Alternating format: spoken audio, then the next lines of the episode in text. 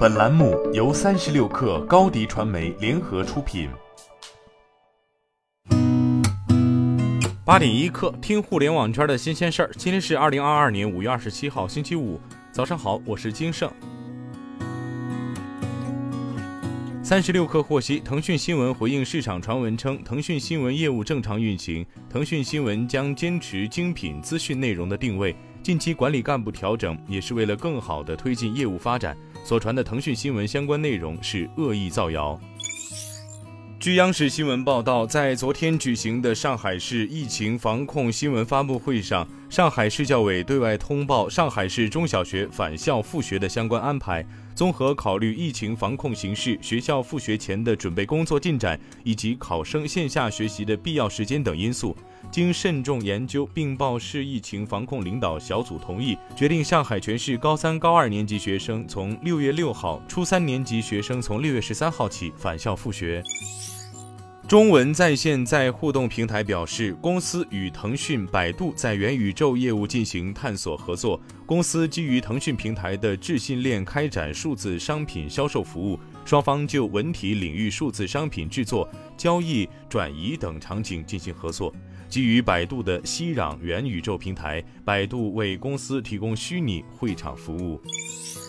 经党中央、国务院批准。人力资源社会保障部、财政部近日印发关于二零二二年调整退休人员基本养老金的通知。通知明确，从二零二二年一月一号起，为二零二一年底前已按规定办理退休手续并按月领取基本养老金的企业和机关事业单位退休人员提高基本养老金水平，总体调整水平为二零二一年退休人员月人均基本养老金的百分之四。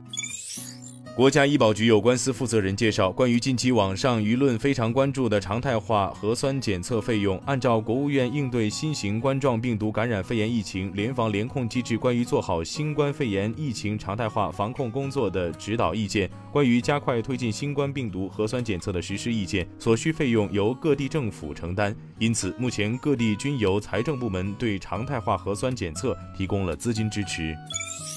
据新浪科技报道，Twitter 在邮件中表示，Twitter 联合创始人、前 CEO 杰克多西将离开董事会。去年十一月，就有人预测多西将会离开董事会。几天前，Twitter 董事会成员杰森·戈德曼在接受采访时批评多西，称多西为了私利出卖董事会。多西曾与马斯克会谈，他告诉马斯克，让 Twitter 私有化可能会更好一些。戈德曼认为，多西是在鼓励马斯克收购 Twitter。